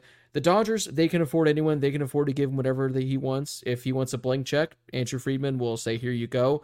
So, I do think their their chances took a bit of a hit just because I don't think they'd be willing to. I wouldn't be shocked if the Dodgers try to pull what they did with Bryce Harper when I think they offered him. I want to say it was like a four year, $180 million contract. I wouldn't be shocked if they pitched that to Shohei and said, here's four for 180 we'll have an opt out after like 2025 or 2026 if you want to opt out and test the waters again. So maybe they go that direction. But yeah, I, I still think the Dodgers are in it. I, I think they they won him badly in the middle of that in the middle of that lineup, but then on the on the mound. And every Dodgers fan they they won him bad. I haven't quite seen the level of commitment that Mariners fans have uh, pulled out yet for him just yet mainly because Dodgers fans might be a little selfish and just assume that he's going to be coming. So we might have to uh, get to work uh, in the offseason. But yeah, I think, again, it, I don't know what Shohei's thinking. But obviously, you have the whole Seattle thing where I think what I heard he like lives there in the offseason, something like that. Uh, they were one of the favorites to sign him. Is that is that true that he lives there in the offseason? So I don't think he lives there, but he does train at Driveline all offseason. He spends a lot okay. of time in Seattle in the offseason. So okay. he's certainly familiar with the area. And his translator apparently grew up a Mariners fan. And I think his translator is one of his closest friends. So yeah. there, uh, you know, combined with all the chants that happened at the All Star game. And obviously he said he was pretty blown away and appreciative of yeah. all that stuff. So like there's there's reasons to believe that they could be linked there, not to mention the fact that they were essentially the runner up the first time just behind yeah. the Angels. So like there's a lot of Mariners fans out there that just say, "Oh, they're not going to sign him. It's not going to happen. Ownership won't won't spend the money. Like don't even put the idea in your head." I'm kind of like, "Yeah, I, I I wouldn't I wouldn't go that far." Do I think they're a favorite over the Dodgers? No. Do I think they have a shot? I 100% do. I'm wearing the perfect shirt for this podcast, by the way. I come to Seattle oh, shirt. Yes. I figured it was it was perfect. I got it this week, but um, but yeah, I think there's a shot. Yeah, I'd I'd go like right now. I think it's like I want to say 60-40 in favor of the Dodgers, just barely. Just because again, I clearly he was interested in the Mariners the first time around, and if the Mariners can show that they're capable of winning this postseason, especially, which kind of sucks for the Mariners. It's like the Dodgers have already proven they could win. Like they could get bounced in the NLDS, and it's like okay, they're still winners. But if the Mariners like just go on a run, make it to the World Series, then they can just go to Shohei and be like, hey Shohei, we made it to the World Series, we came up just short guess who that missing the missing missing piece could be? It could be you. So the, it like it's it's a big postseason run for the Mariners, I think, because of that as well. The biggest thing that they can pitch him to differentiate differentiate themselves from the Dodgers is to say like the Dodgers have made the playoffs now oh, every year for over a decade and deep runs, elite rosters, unlimited pockets. They will win with him. They will win without him. But Jerry Dipoto and John Stanton go to Shohei Ohtani and say, "Hey, listen, see, there's no World Series banners up there, but you go win one and you're immortalized. You will, you know, I don't think this is a hot take. You will overtake all of the other franchise legends this franchise has had. You will become the guy in the city that, like, it'll be bigger than the Seahawks winning a championship. I guarantee that. Like, I, I don't know. I don't think that's a hot take to you, Lyle, no. either. If they if they win a World Series with because of Shohei Ohtani, like it, it will be the biggest moment in Seattle sports history. And it's you have the option here, Shohei, to stamp your name on that and be one of the catalysts behind it. Junior will always be junior, but if Shohei comes to Seattle and wins a World Series, going forward for the rest of the time, I mean, when people think about the Mariners legends, the two guys that are going to pop into their heads, it's going to be Shohei and it's going to be Julio because they'll have changed baseball in this city by bringing it the first world title. Not that Shohei won't be forever loved in LA if he goes and wins a couple of titles there, but it's like to your point where the Dodgers have won World Series and historically are a very successful franchise. The Mariners aren't. So that, like you said, that is a sales pitch that they can make. My only yeah. drawback with the the Shohei Ohtani sweepstakes and worry of the Mariners' ability to sign him is that the Mariners are not really a team that gets in bidding wars. And Shohei Ohtani is the type of player that would require a bidding war. I think it's been well documented that people aren't sure if he's going to take the highest number, and he might not. But if it does come down to a bidding war, the problem is we don't think the Mariners would engage in, in a bidding war that would just go way over the price. The Dodgers, as you mentioned, would have no issue with that. They would do whatever is necessary yeah. to sign him uh, the Mariners would pay market rate, which is very high for Shohei. But yeah. perhaps if he's looking for the highest number, wouldn't be the wouldn't be as high as he wants. Here, here's my yeah. quick take on that before we turn it back over to Blake, because my opinion on that differs a little bit. Usually, they don't get in bidding wars. For him, I think they might change their philosophy a little bit because he is so different than any other free agent ever. I think with him, they may change their philosophy because the contract will pay for itself. My my thing with Shohei, and I I don't know if this is a hot take for him. I don't think it's going to come down to who the highest bidder is going to be. I think right now Shohei has a preference. What that is, I I don't think any of us actually know. Whether it's again, the reason I, th- I, th- I like the Dodgers so much is just because I don't know where he lives, but he doesn't have to move. So is his preference staying there? Is his preference again like what you pitched about all the things Seattle has to offer? I don't think I mean, maybe it does, but I don't think 600 million makes any difference compared to like let's like let's say the Mets and Steve Cohen opens up his wall and says, "Here's 600 million," which he's probably going to do.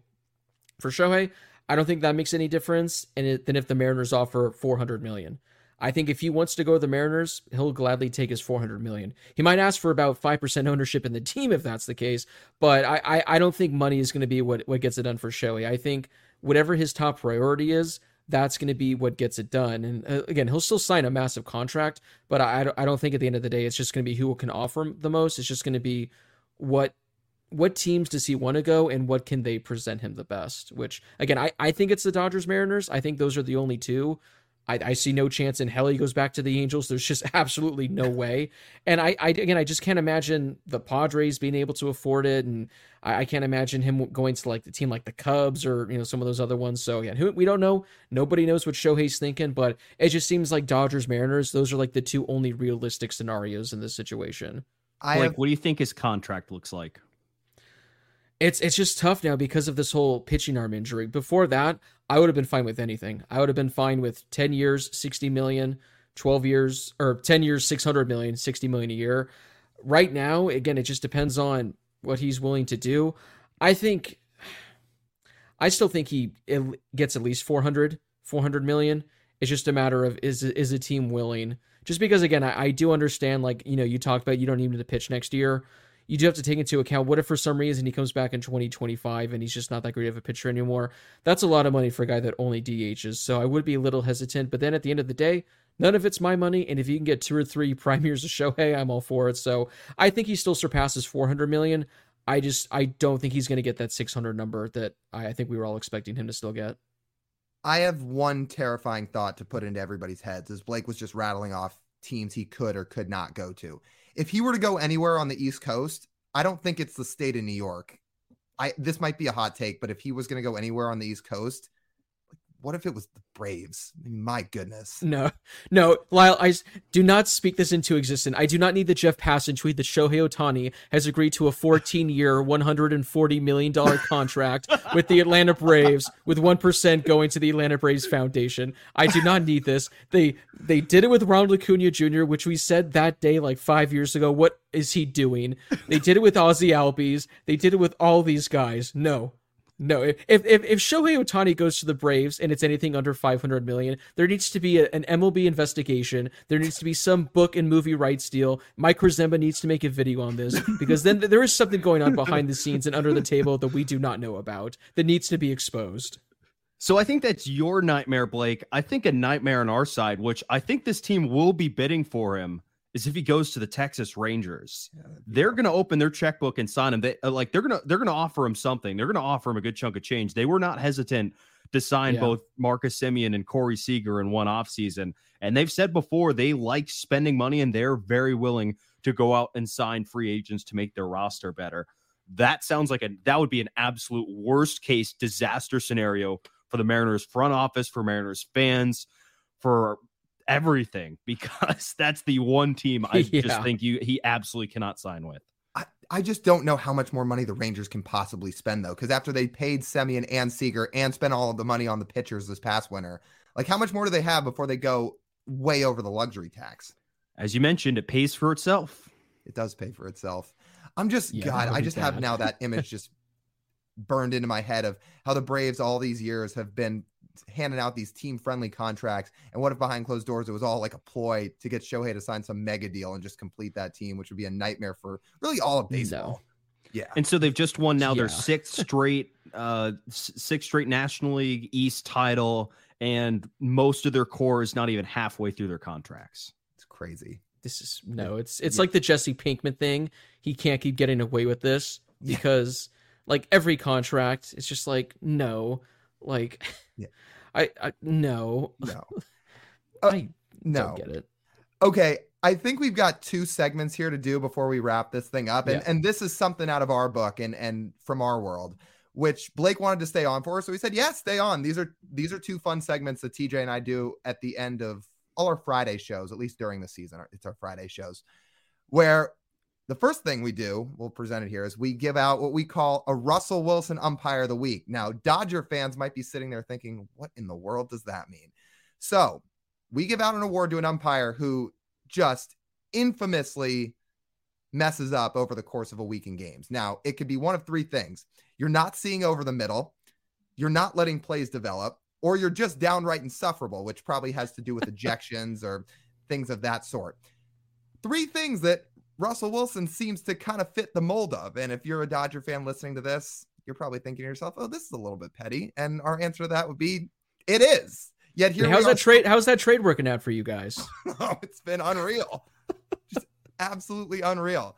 So that's the namesake behind the award. And TJ said this week there was one guy that he just had to hand the award to.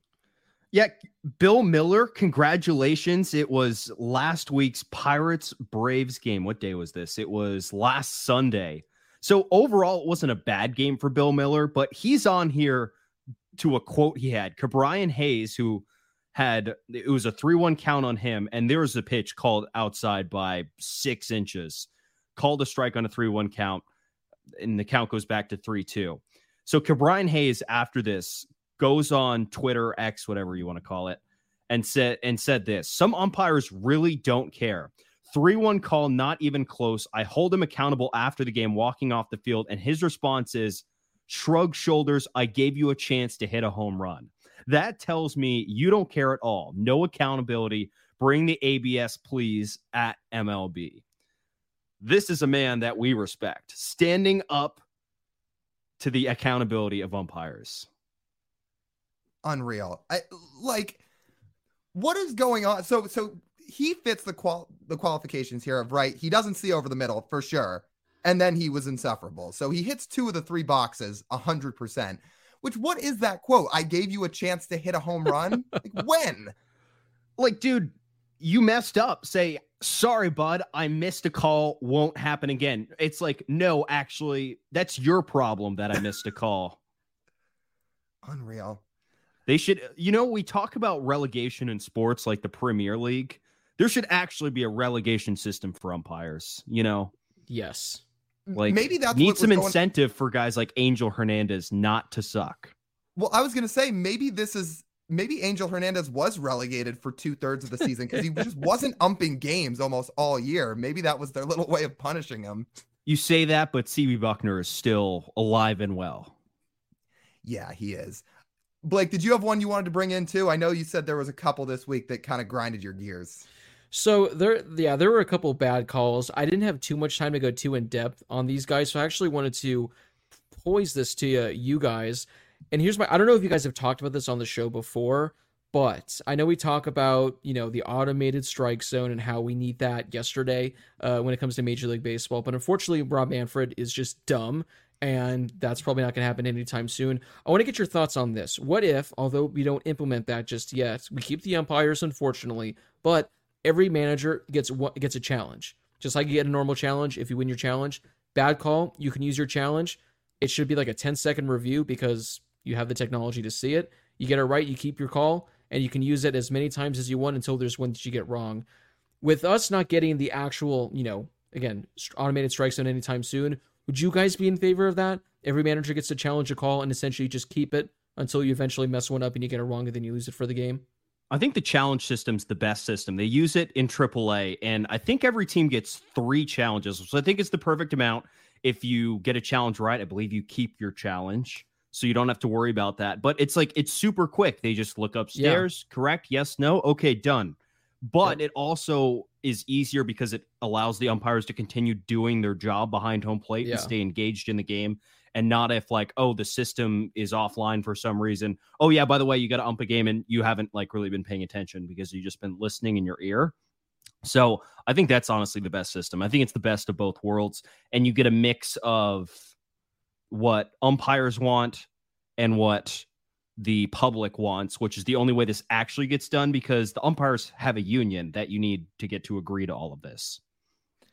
I've been to a couple AAA games this year, and the way they formatted it is half the week on Tuesday, Wednesday, Thursday, they use the automated strike zone. And then Friday, Saturday, Sunday, they've been using the challenge system. I was at a game where they were using the challenge system. I thought it was awesome because essentially a guy like taps his helmet and or points his finger in the air saying he wants to challenge a call and then they go up to the video board and they do the replay almost the way they do in tennis where if a player challenges a line call they'll go they'll go to the technology and it shows exactly where the ball hits. And it takes just a few seconds and that's what they do at these minor league games too. And i saw it i was like this is pretty flawless. You could you could implement this in the majors right now. In fact they had it yeah. at the futures game. During the futures game when we saw it in seattle this year we were like so it's in big league ballparks. Like just do it right now. Like yeah i'm all for the challenge system yeah, so that's my thing. I I, I didn't want to single out a single umpire because there's actually been a couple this week, but I I wanted to bring that up because I'm I'm in favor of that because I still think I I do like having the human element of an umpire actually behind home plate, but g- give a couple challenges because again there are some just egregious calls that just are my god like what are we doing here Angel Yeah, they're- Hernandez.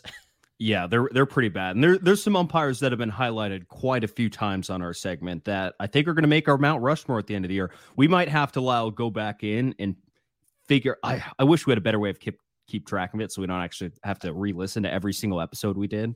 But I was gonna say I keep all my notes. I could probably just go back and and look at the notes we had to see how many times each guy's received it. I was gonna say that's one thing we didn't do a good job of this year is we should have been keeping track of how many times we gave each umpire the award. But I think that's gonna be an off-season project to actually go back and see, okay, he got it this many times versus umpire X got it this many times. Yeah, because next year we're gonna be keeping track of this. yeah, we need a winner. We need a gold. We need a gold medal Yes. for worst umpire of the year via the Marine Layer podcast. So that's fun. Okay, let, Blake, let's get to to our last segment that we like to do on our shows, and let's get to speak your mind. Speak your mind, Spock. That would be unwise. What is necessary is never unwise. So, for all the inside the ravine listeners, speak your mind is not necessarily baseball related. You can talk about pretty much whatever you want to do. Lyle and I came up with this segment as a reason to talk about other things that we find interesting throughout the week in pop culture and other sports r- food and movies and really whatever. So the floor is really open. Blake, do you have anything to uh, speak your mind about? So this one was hard. When you guys texted me about this, I asked my girlfriend. I was like, "What can I potentially do here?" And between the two of us, we couldn't think of anything. I did think of one potential thing, but uh, it involves a certain music artist that is currently just all over the place right now touring that everyone is obsessed with. And I just wanted to maybe talk about that. But then she brought up maybe you have uh, listeners that are huge fans. You don't want to really tick them off. So Oh, we we've talked about that on Speak Your Mind. So maybe I wanted to uh, pump the brakes just a little and hold that one back. Because again, I, I don't want to upset any listeners out there who may be fans of a certain someone. So I'll let you. And she might I'll be you, uh, casually hanging out with an NFL tight end. yeah, she supposedly, which hey, They have each other's phone numbers. Ooh. uh, said NFL tight end, please get help. Like get out of there. unless you unless you want an album dropped in 2026 uh get out of there. So i, I will refrain from that one. I, I will keep it in baseball. I kind of hinted and teased this earlier when it comes to this because I, I wanted to speak my mind to mariners fans about the mvp race going on in the national league. Again in in the american league it's probably going to be shohei but corey seager you can make the case for julio rodriguez you can make the case for they're all having great seasons. I don't know what i don't know where you guys stand on this but I, I cannot believe that we are in 2023 and we are using stolen bases as the metric as to why a player should win most valuable player. I get it; it hasn't been done in ever. What he Ronald Acuna is doing, but do you guys remember? You may have to go back a bit. Do you guys remember this this offseason when they made the bases larger? Do you guys remember when they made it easier to steal bases? Because I sure do. They made it easier to steal bases, as you can see across baseball. When you look at all of the numbers across the board, Mookie Betts clears in home runs, WRC plus, OPS, WAR, all the main categories. Now, Ronald Acuna does have a higher batting average, guys. His batting average is higher, so I know the old school voters they might really like that. But between all of the numbers I talked about for Mookie Betts, TJ, we talked about earlier, Baseball Savant, how they have these advanced metrics. Well, you look at the advanced metrics, batting run value, both Mookie and Acuna, 100th percentile. They're both really good. Base running value, uh, uh, TJ, you might have looked it up. Lyle, I know you're great when it comes to trivia. Would you like to take a guess as to where Mookie and Acuna both uh, come out in the percentile rankings when it comes to base running value? I don't know how much time I've dug into this stat. Are they one and two? They are not one and two. They're actually uh, far off from being one and two. I'll say Mookie's pretty average this year on the base paths. According to So they're like toward the bottom of the league. It sounds like. As of right now, uh, towards the end of the season, both Mookie and Ronald Acuna are 57th percentile when it comes to base running value. So Wow. although Ronald Acuna has so many stolen bases, they are providing equal value uh, when it comes to their base running value. Then when you look at fielding value, Mookie Betts is at 44. Ronald Acuna is at 29 because, like I mentioned, Mookie Betts, he's playing gold glove defense in right field. He's playing gold glove defense at second base, and he's playing gold glove defense at shortstop. I don't know how you can look at all these things presented and say that Ronald Acuna des- deserves to win MVP. I mean, at what point are we saying stolen bases is the reason a guy should win MVP? Because if that's the case, Dee Gordon deserved a lot of more MVP votes uh, about six or seven years ago when he was playing for the Dodgers. He deserved a lot more. So I wanted to speak my mind because, again, home runs, OPS plus, WRC plus, OPS, everything except batting average. Don't I will Acuna has the batting average. I don't know how you can uh, say Mookie Betts is not the MVP. I'm glad you brought it up, Blake, and and laid it out. Like I was a I was an Acuna MVP guy, and I still think he's going to win it because he plays on the best team in the National League. Yeah, he's gotten the most press this year, uh, and the Braves he leads the a Braves lineup, which might be one of what the ten best lineups ever. Yeah. Is that is that a hot take? Like that's a pretty impressive feat right there.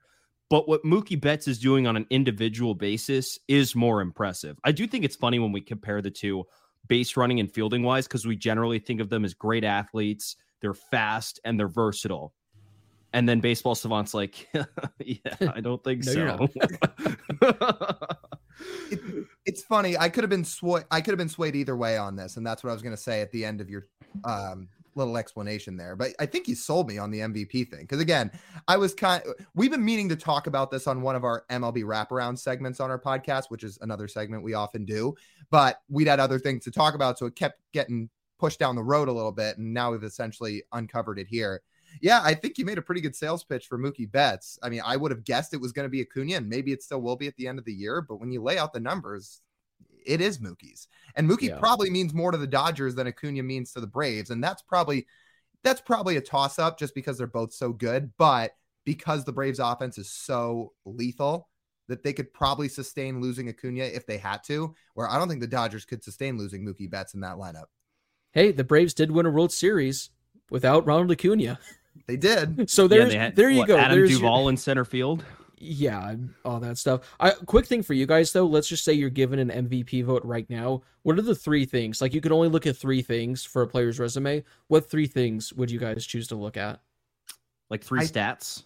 Yeah, like three. It could, it could be any stat out there. I think for me it'd be WAR, WRC plus, outs above average. Yeah, I would agree with the. F- yeah, it's pro. It's probably those three. It's just not perfect. Mm-hmm. Like those those stats yeah. are, aren't perfect. Like outs above average isn't a perfect defensive stats. Defensive stats are just so hard to to value because there's not a enormous sample. You get what three, uh, like an outfielder gets three, maybe three attempts a game, maybe on defense. Yeah, mm-hmm. depending on the day, and every every situation is different. So that's kind of hard to judge. But I, I would say those three. Yeah. Yeah, I, I, I agree with the first two. Then yeah, some sort of defensive metric or something like that. I, I think easily taking a look at as well. So my speak your mind this week, not baseball related. I do have to say though, after watching Monday Night Football, guys, the NFL script writers could not have done a better job kicking off this 2023 season. I mean, let's give a round of applause to the script writers of the NFL. I mean, so the good. league just keeps on delivering these storylines for us is that not the most New York Jets thing ever? Where after months and months of buzz and hype around their new quarterback, they're they might look back one day and say, "Hey, remember that time we had Aaron Rodgers on our team for four plays and then he retired?" Gosh, it's so well, good the script. What do you think Aaron Rodgers thought though when he uh, sat down in you know July or so and he opened up the script and he goes to page one of the Jets 2023 season and he sees what's at the top of the page. Do you think he was in favor of that? Well, I don't know what startled him more the fact that he was going to get injured to start the season or the fact he had to open on 9 11 because we know what he thinks about that. And the fact that he had them, he had to lead out of the tunnel with the American flag. And I'm just sitting here thinking, it's like, man, I would just kill to wonder what's going through his head right now.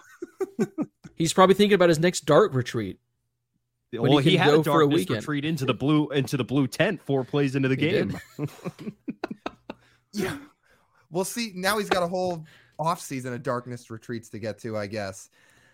That that's just unreal. That now, just after all that, they're going right back to Zach Wilson. Incredible. Who is like who? So he's just so atrocious. I I cannot believe he's like they had to keep him. He's second overall pick, but that dude sucks. I'm not afraid to say that dude sucks at football.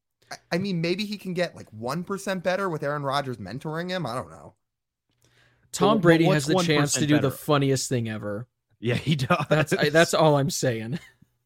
And I do feel kind of bad for Jets fans, which is kind of shocking coming from Seahawks fans because, like, for those listening from LA still, the like Mariners, uh, the the Seahawks and Jets like fan bases haven't exactly been friends over the last few seasons, especially since that Jamal Adams trade. And there's been a lot of a lot of a lot of jabs on each side. And the Seahawks, of course, over that same span have just kicked the shit out of the Jets when they played them, which is even better.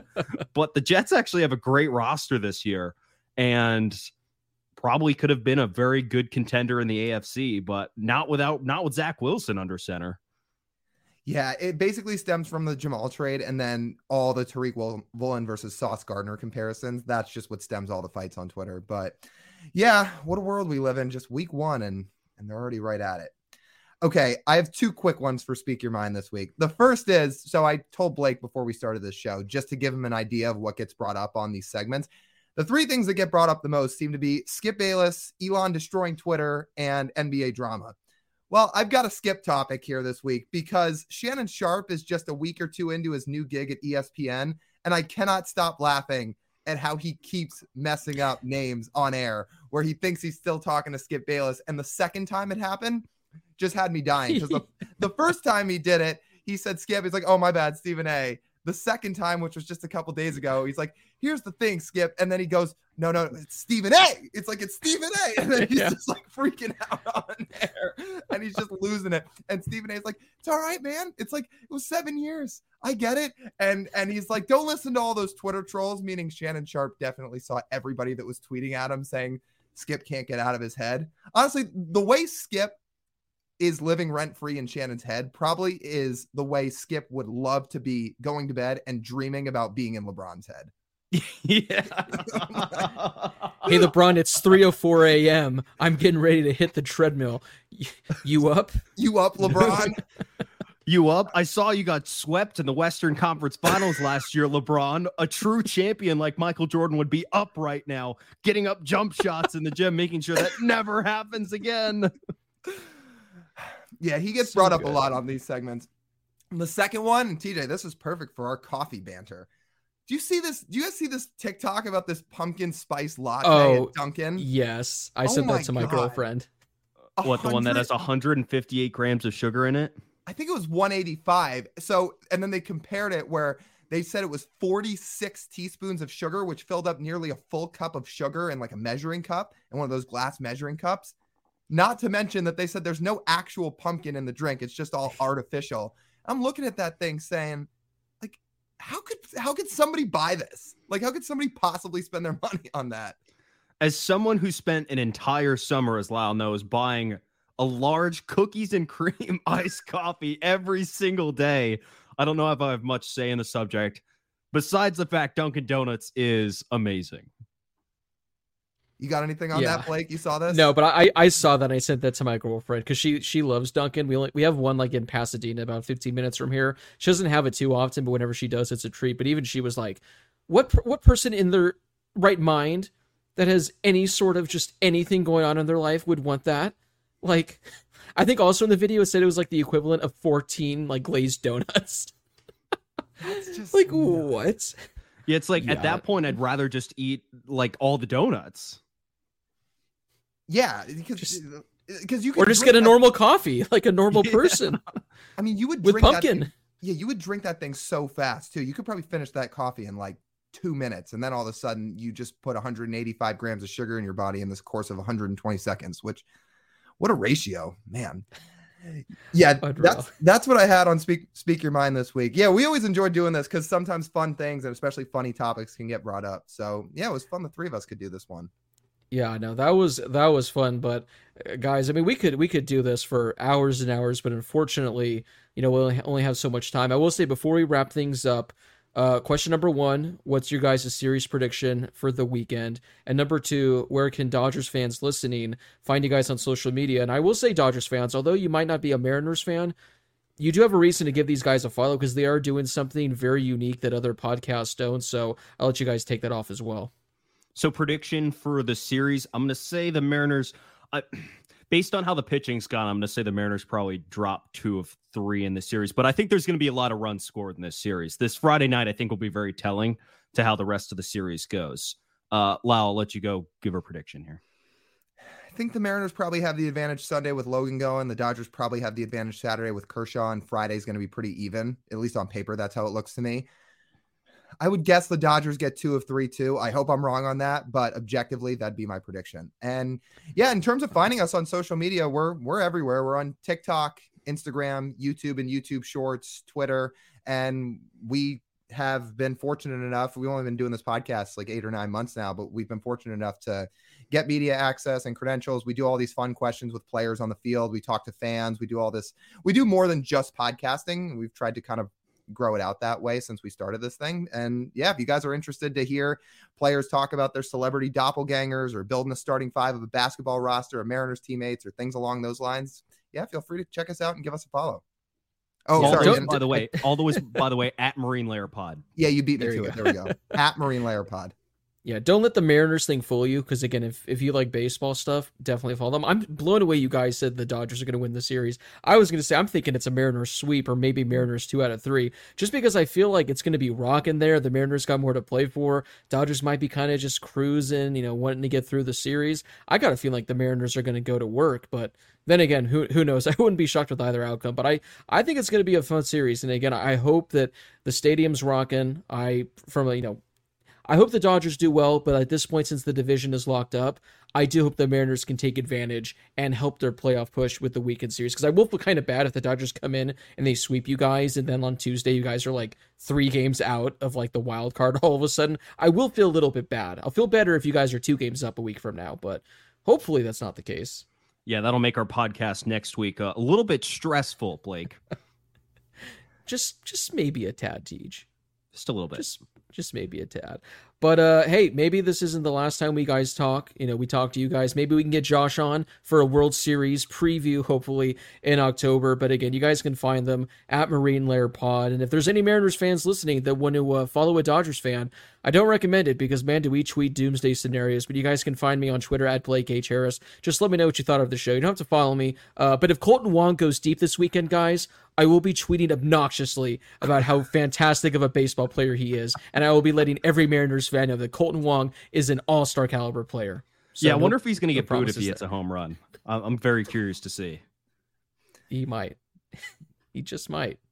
He's I don't understand how the Dodgers do this. Like it's every player, every player that they touch turns to gold. So who knows? Maybe Kolten Wong gets his uh, home homecoming this weekend in Seattle. But this was a lot of fun, guys. Again, make sure to follow them wherever you guys get your podcasts. Follow Inside the Ravine wherever you guys get your podcasts. I'll wrap this up as we do every week, as what Vin Scully used to say for TJ Lyle. This has been Blake Harris. The three of us hope you guys enjoyed the rest of your week wherever you may be we had a blast doing that episode with Blake. If you guys want to ever check out a Dodgers podcast, make sure to go check out all their stuff at Inside the Ravine, wherever you get your podcasts and wherever you are on social media as well. We had a blast talking with them, and I think it's going to be a fun series this weekend. It's two really good teams, and it should shape up for three really fun games. That'll just about wrap up this edition of the Marine Layer podcast. You guys know the drill. You want to listen to the full form podcast, you can do so on Apple, Spotify, Google, and Amazon. If you do that, Make sure to follow us, download our episodes, and leave us that five star review. The reviews and the downloads only take a couple extra seconds, and we can't stress it enough. It really does help us out. And then go over to YouTube, our video side of the podcast, watch that. Make sure to subscribe, like, comment, and turn our notification bells on. And after that, check us out on social media. Again, we do all these player interviews, all these fan interviews, all this fun interactive stuff go check us out and follow us over there as well. Instagram, TikTok, Twitter, and YouTube Shorts at Marine Layer Pod. That's TJ. I'm Lyle. As always, we thank you guys for tuning in. We'll talk to you soon.